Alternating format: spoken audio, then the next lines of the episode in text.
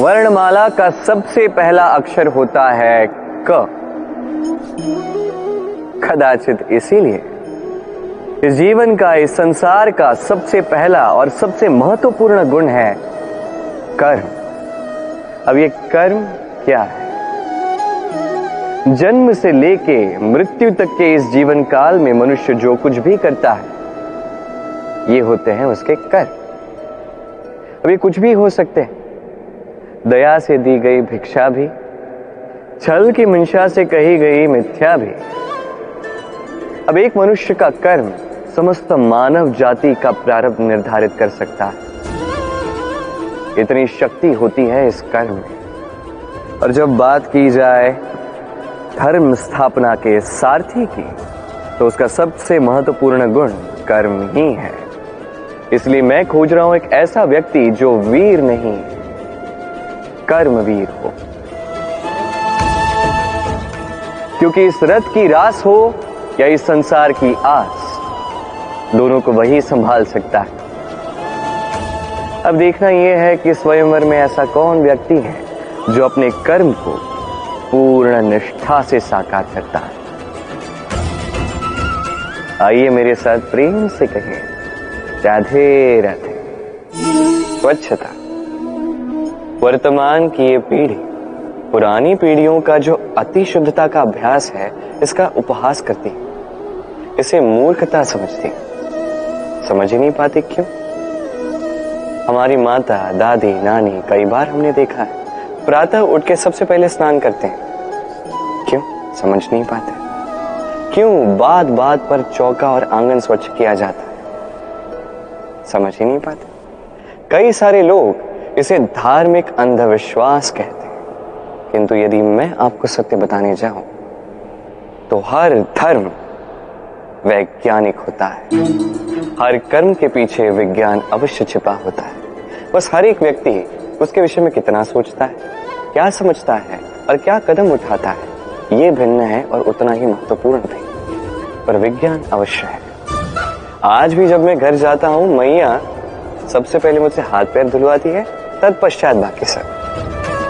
इसलिए आप स्वच्छ रहिए, आप स्वस्थ रहिए। तभी आप भक्ति कर पाएँगे। तभी इस संसार को संभाल सकने की शक्ति अर्जित कर पाएँगे।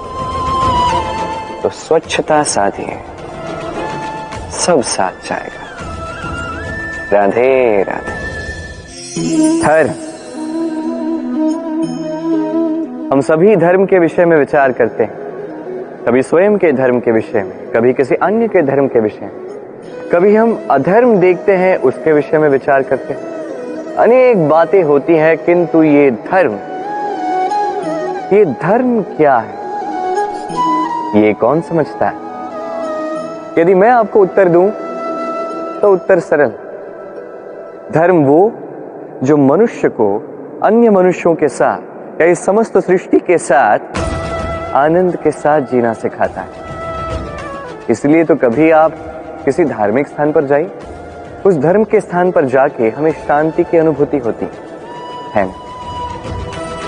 परंतु धर्म का ज्ञान हो, इसका अर्थ यह नहीं कि व्यक्ति धर्म के पथ पर चल ही पाएगा। कई बार संबंधों में संघर्ष जब बढ़ जाता है, तब इच्छाएँ जन्म लेती क्रोध जागता है। अहंकार जन्म लेता है और फिर नाश होता है इस धर्म का। इसलिए दूसरा सबसे महत्वपूर्ण गुण जो इस सारथी में होना चाहिए, वो है धर्मवीर होना। अब देखना यह है कि कौन होगा वो व्यक्ति जो इस स्वयंवर में अपने धर्म पर अटल रहता। क्योंकि वही व्यक्ति इस संसार से लुप्त होकर, धर्म के इस पुनर्स्थापना के महाकार्य मेरा सारथी बन सकता है। तो आइए और मेरे साथ प्रेम से कहें, राधे राधे। इस स्वयंवर में आने का मेरा एक ही उद्देश्य है। मेरे धर्म स्थापना के इस महाकार्य के लिए एक सारथी चुनना। अब धर्मवीर और कर्मवीर तो चुन लिया गया। देखना यह है कि ज्ञान किसमें कौन है वो जो ज्ञानी?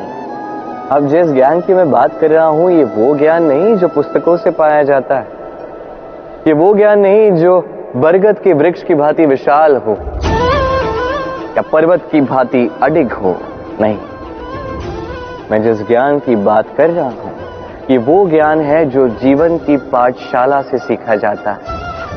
जीवन के हर एक अनुभव से प्राप्त किया जाता। जो पवन की भांति सरल है, वही जल की भांति अपना मार्ग स्वयं बना लेता है। मैं उस ज्ञान की बात कर रहा हूँ। अब देखना है कि कौन है ये ज्ञान? कौन है जो मर्यादा के मान का ज्ञान रखता है? कौन है जो शास्त्र और शस्त्र के साथ ही विनम्रता का भी भान रखता है। कौन है वो? यही तो देखना क्योंकि धर्म के इस रथ को आगे बढ़ाने के लिए ज्ञान के पहिए अत्यंत आवश्यक हैं। तो आइए मेरे साथ प्रेम से कहें राधे राधे।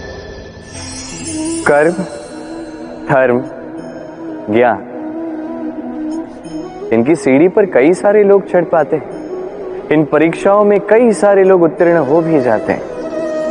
परंतु शिखर पर पहुंचकर शासन वही करता है, जिसके पास होता है ये चौथा गुण भी। समर्पण। अत्यंत महत्वपूर्ण गुण है। ये समर्पण अत्यंत आवश्यक है। पूर्ण समर्पण अपने लक्ष्य के प्रति, समर्पण अपने कर्तव्य के प्रति। समर्पण अपनी आत्मा से निकले स्वर के प्रति, समर्पण अपने रथी के प्रति, अर्थात मेरे प्रति।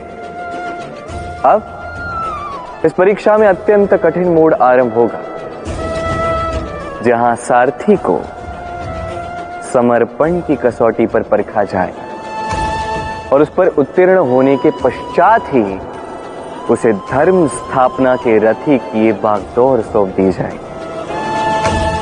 देखते हैं क्या होता। तब तक आप प्रसन्न रहिए और मेरे साथ प्रेम से कहें। राधे राधे।